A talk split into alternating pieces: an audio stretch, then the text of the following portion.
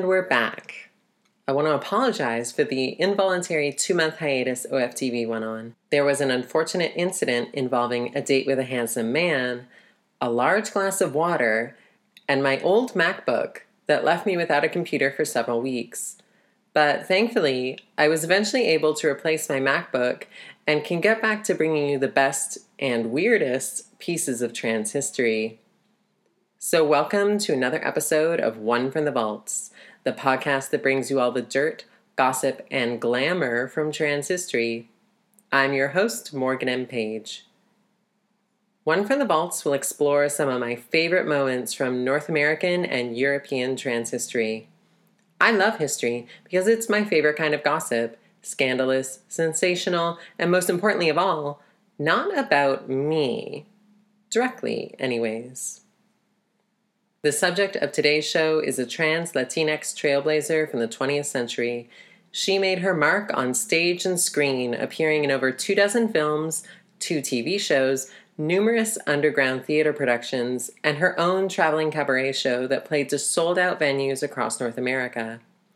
For several years, she was one of the triptych of transsexual muses surrounding arguably the most influential artist in the mid 20th century but she is perhaps best known as the inspiration behind the first verse of Lou Reed's tribute to trans women and sex workers, Walk on the Wild Side. While she's had a long, creative, and deeply inspiring life, in this episode we'll be focusing primarily on her rise to superstardom in the 1960s and 1970s. This episode is the first in our three part series on the trans muses of Andy Warhol. So sit back, dear listeners, and take in the much abbreviated story of Holly Woodlawn.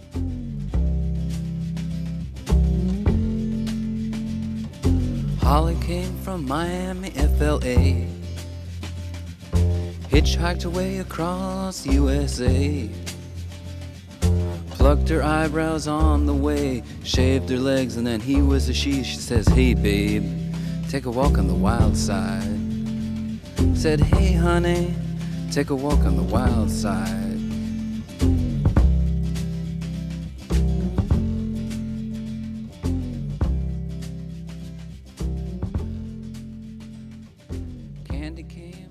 Holly Woodlawn was born on October 26, 1946, in Juana Diaz, Puerto Rico. Her mother, Aminta Rodriguez, was Puerto Rican, and her father was an American soldier of German descent.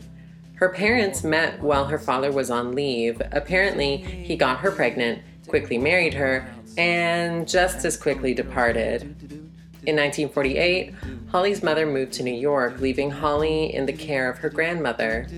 As she puts it, she grew up in a house with eight aunts, one uncle, five cousins, two grandparents, six chickens, and three pigs. In 1951, Holly moved in with her mother and her mother's new husband, Polish Jewish waiter Joseph Eisenberg, in the Bronx before relocating to Miami Beach in 1955. She describes her early life. When I was younger, I was extremely shy and living in what's now Miami Beach. My father had a nice job, I guess we were middle income. I had good schools.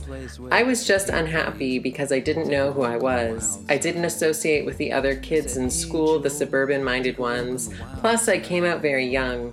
I was raised in Puerto Rico for the first few years of my life where the culture is more Caribbean.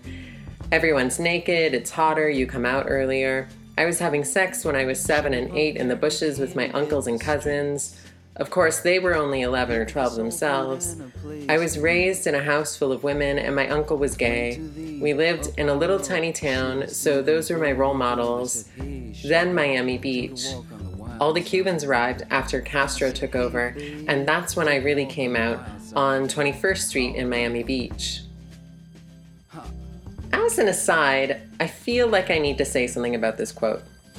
One of the curious things I found in reading about and listening to older male assigned queer people's life histories, particularly from the early and mid 20th century, is the surprisingly unashamed recounting, even the positive recollections, of intergenerational and sometimes incestuous relationships that form the backdrop of their early sexual experience, like Holly describes here. For my generation, this seems completely unthinkable, something that must immediately be condemned. And I admit that this is my gut reaction, even in spite of my own mostly positive sexual experiences with much older men when I was growing up in the 90s and 2000s but it is worth thinking about how and why Holly might not feel condemnatory about these experiences and about the historical and cultural changes that have happened since the 1950s, which shape our current reaction to hearing about it. So, I guess I'm just saying we should take a moment to pause and consider what Holly's point of view might have been. Let's continue our story. In Miami Beach, Holly got her first taste for fame when her stepfather began working at a local hotel. Discussing a film she was shooting in 2014, Holly told Pony Step magazine, We started shooting it last year in Miami when I was there for the Basel Festival. I was staying at the hotel where my father used to work as a waiter when I was a kid.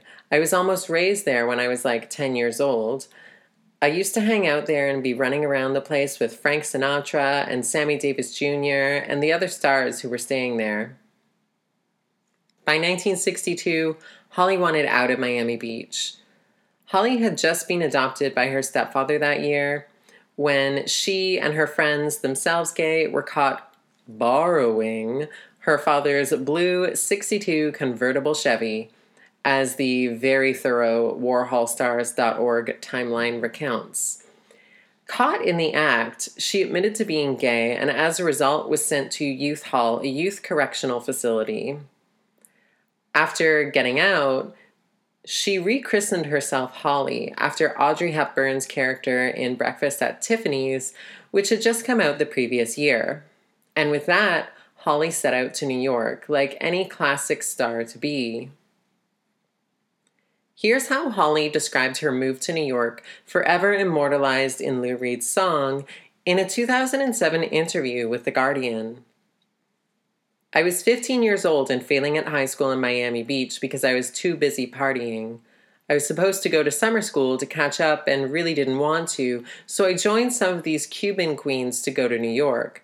I hawked some jewelry and we made it all the way to Georgia, where the money ran out, and we had to hitchhike the rest of the way. Atlanta, Georgia, of all places. You could expect to be tarred and feathered and murdered in those days. But we survived, and I remember the first time I saw New York, the Emerald City. I thought the sidewalks were made of diamonds because of the specks of mica in the asphalt. It was 1962. Marilyn had just died. I lived on the streets like everyone does when they run away. I met some girlfriends who took me in, and we found a place in Queens. I was really lucky. I met this guy who fell in love with me and asked me to be his girlfriend. I started taking hormones for a sex change and lived as his wife, working in the days as a clothing model at Saks Fifth Avenue. Oh, the things I did. And for six or seven years, they never knew I was a boy. Not a clue. In 1966, Holly met both of the trans people she would become most closely associated with. First, on March 30th, she met Jackie Curtis, the drag queen and playwright. And that same spring, she met Candy Darling. Together, Holly and Candy sought out a doctor for a combination of oral and injectable hormones, with Jackie occasionally trying them as well. We'll dive deeper into the lives of Holly's closest friends, Jackie and Candy, over the next two installments of our series on the holy trinity of trans Warhol muses. In the meantime, here's an amusing story about some of the hijinks that Holly, Jackie, and Candy would get up to together. Well, someone had to earn some money, so I got a job at Saks Fifth Avenue as a sales girl, very Joan Crawford, and they had no clue as to who I was or what I was. So I would call Candy and Jackie and say, "Get over here, honey." Go into the dressing room, try things on. Just you know, it's winter. Just wear a big coat and then leave. Don't worry, I'm the sales girl. I'm not gonna call security. Candy and Jackie would put on these dresses and then their coats and then leave and then I would meet them across the street in some cheap bar and we'd have a, you know a martini and, and, and they'd open their coats and I go, my God, how many dresses can you shove into that coat? And Jackie immediately would rip everyone up. And they were all, I'm talking about designer dresses. I'm not talking about, you know, I'm talking about real chiffon, not cheap shit. Uh, and Jackie would go, oh, but this needs like. Flashing forward a few years, Holly found herself working as a go go girl upstate in Syracuse. WarholStars.org recounts the tale. Holly got a job as a weekend go go dancer in a bar in Syracuse. She wore bikini panties with fluorescent flowers that she made out of crepe paper, placed strategically around her crotch to hide any bulge, as well as over her nipples. When a black light was turned on, the flowers lit up, like Las Vegas, as she danced to the Bee Gees song To Love Somebody. She loved the job. Quote, it beat being a file clerk, that was for sure. At the bar, she met a cute 22 year old they had a passionate romp, ending up in an assortment of precarious positions to hide her, as the website calls it, manhood. The father of the 22 year old owned a donut factory, and they needed a Miss Donut to ride in the local homecoming parade. Holly obliged happily, riding in the parade in the back seat of a Chevy convertible, wearing a tiara and sash that said Miss Donut 1968. In return, she got a year's supply of free donuts. Holly was a regular at the now famous Stonewall Inn. Yes, the very one we talk about endlessly. The same year as her Miss Donut title, she found herself at the Stonewall Inn where she met a member of the factory scene, the circle of freaks and famous people Andy Warhol surrounded himself with. Her friend Peter introduced her to Silver George, whom she describes in her autobiography, A Low Life in High Heels, as, quote, a tall, darkly handsome gentleman from the South who was the closest thing to Rhett Butler that I've ever known. Silver George, in addition to being a member of the factory, was a speed dealer.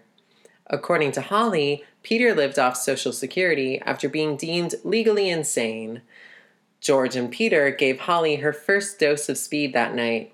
She later said of that first experience that it was, quote, the most fabulous thing I've ever felt in all my life.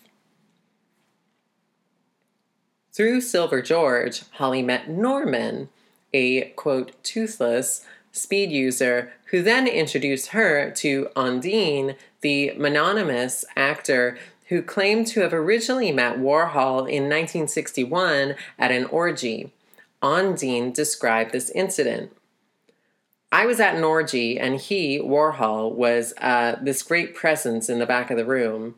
And this orgy was run by a friend of mine. And so I said to this person, Would you please mind throwing that thing, Warhol, out of here?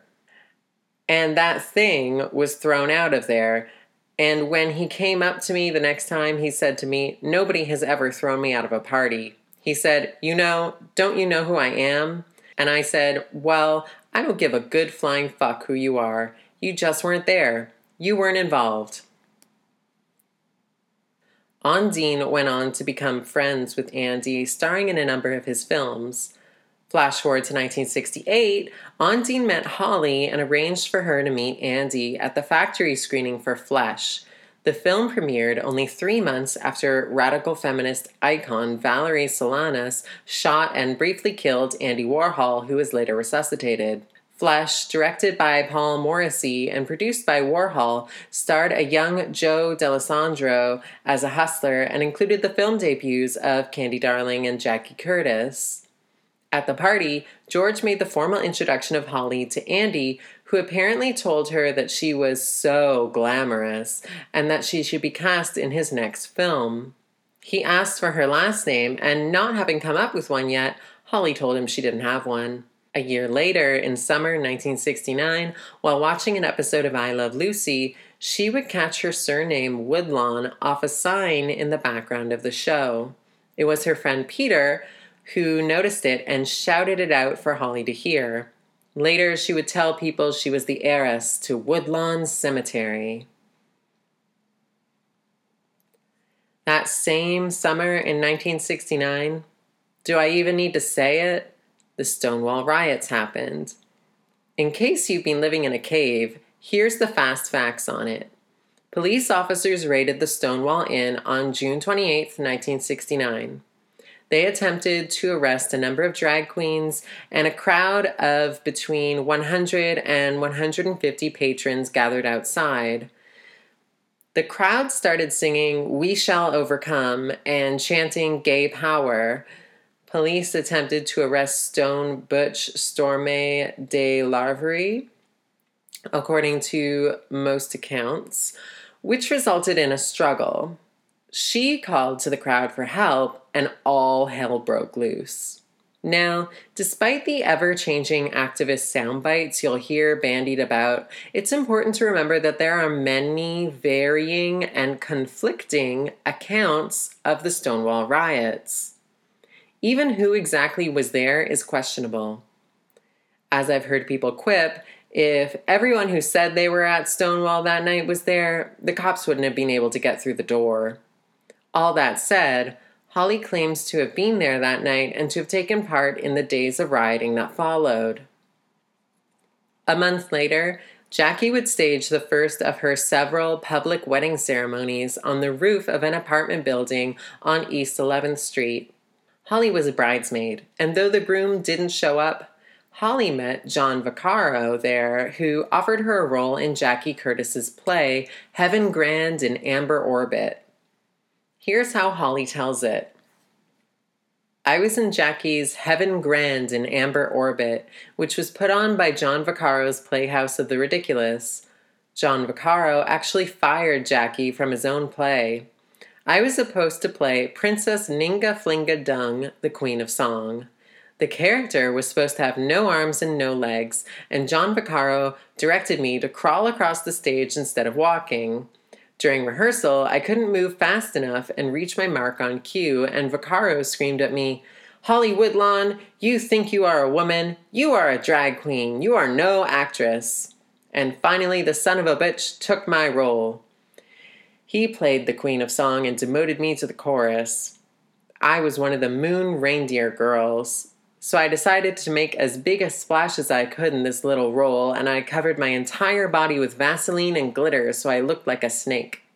I just wore a little fur covered G string, and I had these nice little titties with fur pasties and antlers, which were made of plastic leaves covered in glitter. I left a trail of glitter wherever I walked. When I went to the bathroom and flushed the toilet, it was full of glitter. So I did make my mark in that play, and Andy Warhol and Paul Morrissey came to see it, and I did an interview with Gay Power and said I was the new Warhol superstar. And they read it, and that's what led me to being cast in trash. So it never would have happened without Curtis. Around this time, Holly began living in an apartment with photographer Lee Childers and trans punk progenitor Jane County, who herself deserves a future episode of OFTV. As WarholStars.org recounts it, some hippie friends of Lee's stopped by the apartment on their way home from Woodstock. The group included a 15 year old boy who Holly noticed sitting on her bed playing his guitar when she returned from a late night at Max's with friends Rita Red, Estelle, and Jackie Curtis. When Holly saw Johnny, she quote, swooped in for the kill, and they became lovers. Johnny later accompanied her to the filming of Trash and ended up playing the role of the young student that Holly injected with drugs. In October, Paul Morrissey began filming Trash, Holly's first film, in the basement of his brownstone on 6th Street between 1st and 2nd. Apparently, Morrissey intended the film to be an anti drug piece. Holly was cast in a single scene for which she was paid $25 a day. the standard Warhol actor day rate. But after seeing the rushes, Morrissey brought her back for more shooting. Sissy Spacek also made her debut in the film as a teenager, though her part was later cut from the movie. In a small bit of irony, Holly spent her last day's pay of $25 for the anti drug art film on heroin. The film premiered in 1970 to underground acclaim, and Holly in particular was singled out for her performance. Gay film director George Cukor mounted a campaign to have her nominated for an Academy Award, though the confusion over whether she could be nominated as an actress or as an actor is often credited for why this didn't pan out. Holly's sudden newfound fame was everything she'd hoped for, except financially. In Superstar in a House Dress, she recounts this story from 1970. There was a major incident where I wound up in jail. It was 1970, and I had a friend who was apartment sitting at this fabulous place near the United Nations. It was the apartment of the French ambassador to the UN. He was traveling, and my friend had the place for several weeks. I stayed with him in this divine luxury, and of course, I couldn't help trying on the wife's dresses and things. And while I was peeking into drawers, we found her passport and her checkbook.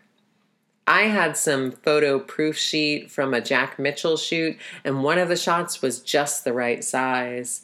I cut it out and we taped it over it so it looked like it was laminated to the passport. So my friend and I went to the bank, and I had made out a check for $2,000 and used the fake passport, and we got away with $2,000.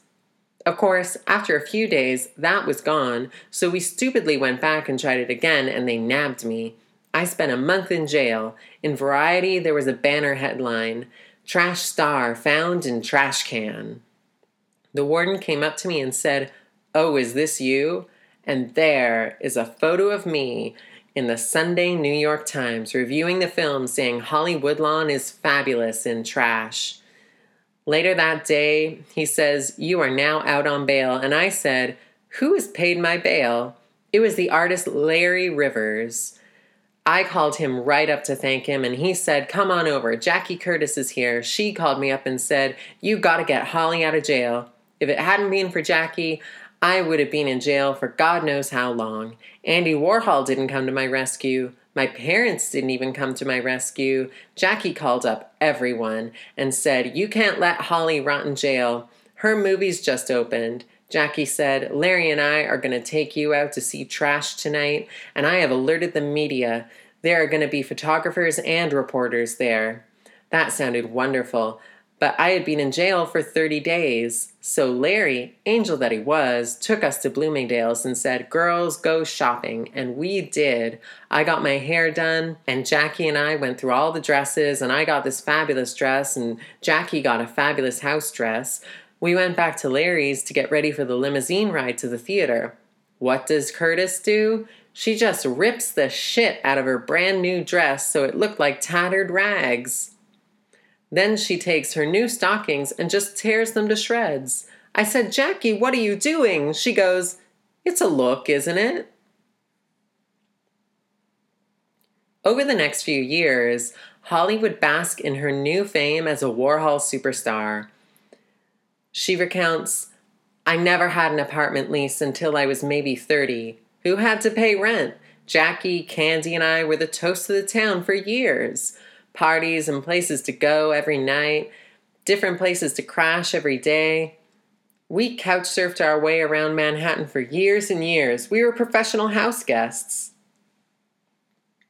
She, Jackie, and Candy made even more famous by the next Warhol film, Women in Trouble, a satire of the women's liberation movement starring all three, were quick to realize the only person getting rich off their being famous was Andy.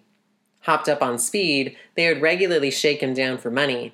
Holly describes one of these typical shakedowns in Superstar in a House Dress.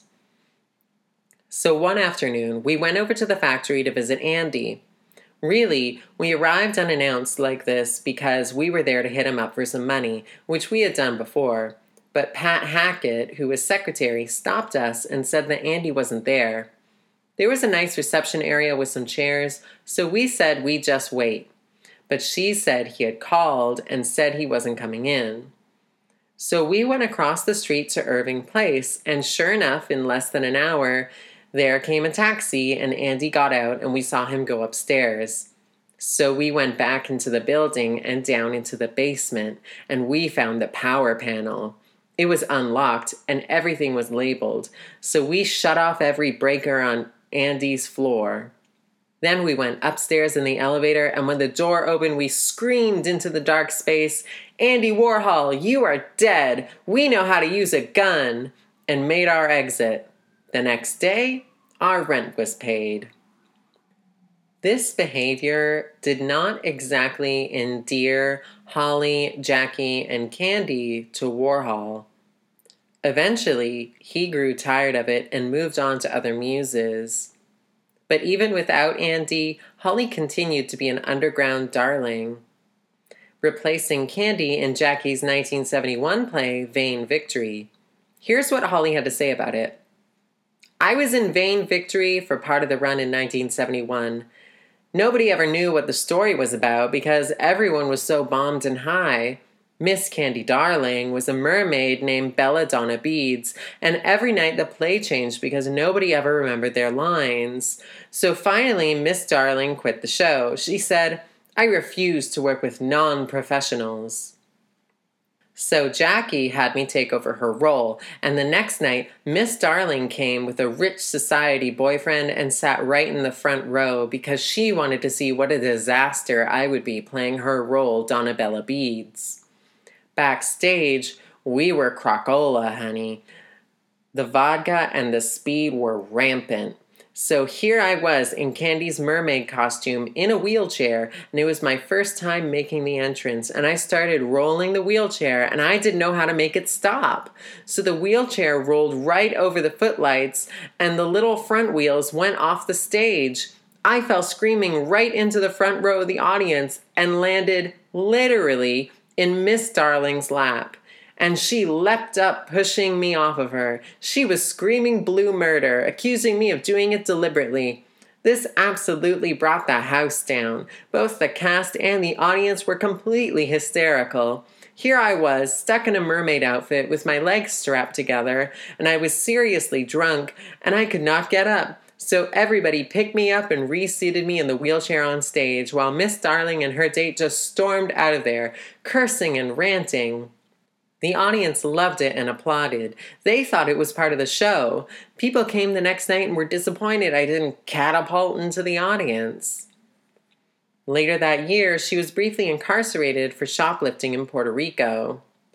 She followed the success of Vain Victory up in 1972, starring in a low budget musical feature film called Scarecrow in a Garden of Cucumbers, whose premise was to have a trans woman star in a film without revealing she was trans. Shocking, right? The only other notable fact about it is that it includes a musical performance by a young Bette Midler. The following year, she starred in an art film, Broken Goddess, which is really one of the peak moments of Holly's high art career. It's hard to get a copy of, but you can watch a clip of it on YouTube. The next year, Holly's friend Candy Darling died of lymphoma at the age of 29, which we'll recount in more detail in the following episodes of our series. But despite losing their friend, the show must go on. So, Jackie and Holly starred in a critically acclaimed cabaret show called Cabaret in the Sky at the New York Culture Center in 1974.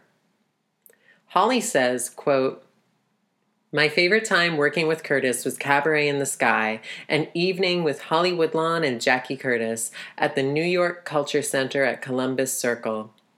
Everyone thought that Jackie and I hated each other, so we developed this funny introduction. Jackie would perform her set first. Then she would sing the first few bars of Stairway to the Stars. Then she would suddenly stop mid phrase and slam her hand angrily down on top of the Steinway Grand, yelling, Stop the music! Stop the music! There was stunned silence in the audience, and then Jackie would say, You know, I really don't mind being the warm up act for that Latin from Manhattan Holly Woodlawn, but you should know we've got her locked upstairs in a cold rubber room. The audience just loved it. Of course, we didn't hate each other. Curtis and I were girlfriends, cut from the same cloth. Cabaret in the Sky was a tremendous success, and we wound up every show by singing a duet of Just in Time with our arms around each other. It was the most amazing and wonderful time, the most pleasure I have ever had performing with anyone. After this, though, things began to peter out. In 1977, she moved to San Francisco, but returned to New York to appear on the Geraldo Rivera show. Then she was caught on violating probation and sent to jail again. This time it was politician Ethan Geto who got her out and organized a benefit for her, but by the following year, she moved back into her parents' house in Miami, cutting her hair and detransitioning for a time. She spent her time in Miami working as a busser at a chain restaurant before returning to New York in the early 80s, where she found work in cabarets and clubs such as the Limelight. Appearances she was only paid $50 for, according to her autobiography.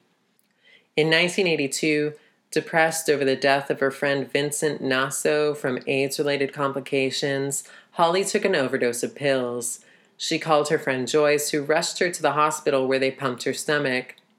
The experience led her to quit using drugs regularly.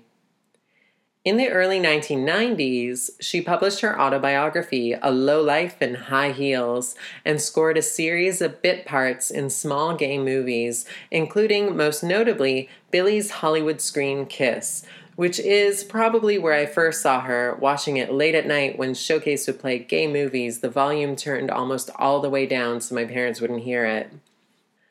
The 2000s saw a wave of nostalgia for Warhol's superstars, landing her a series of interviews and related documentaries, and giving her the opportunity to tour her cabaret acts successfully across the US and Canada.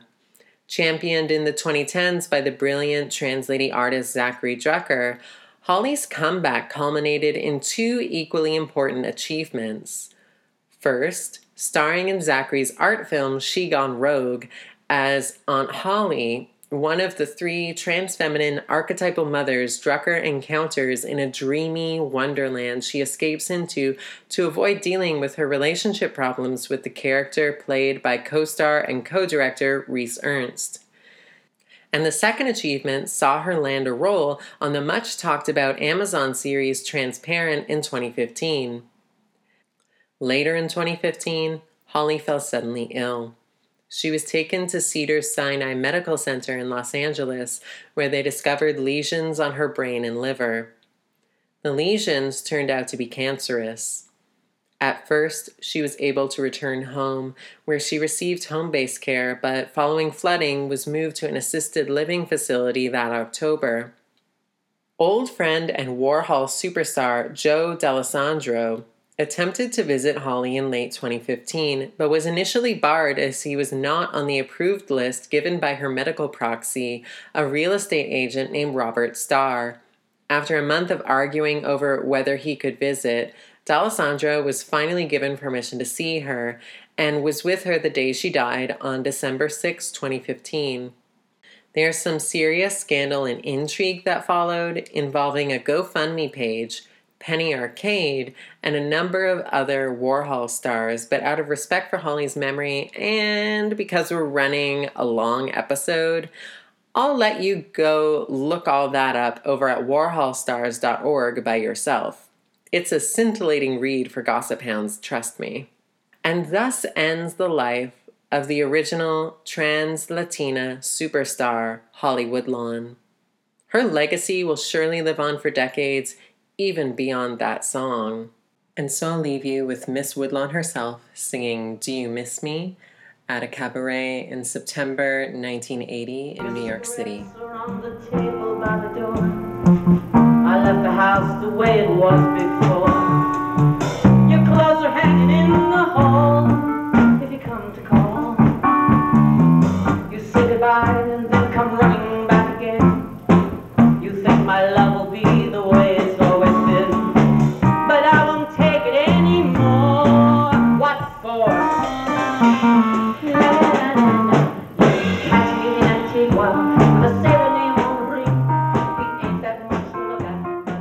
For listening to this episode of One from the Vaults, the podcast that brings you all the dirt, gossip, and glamour from trans history. I'm your host, Morgan M. Page.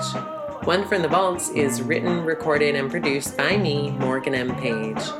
It is recorded in Montreal, Quebec, on the traditional territories of the Algonquin and Haudenosaunee. Check out the show notes for all the sources I used.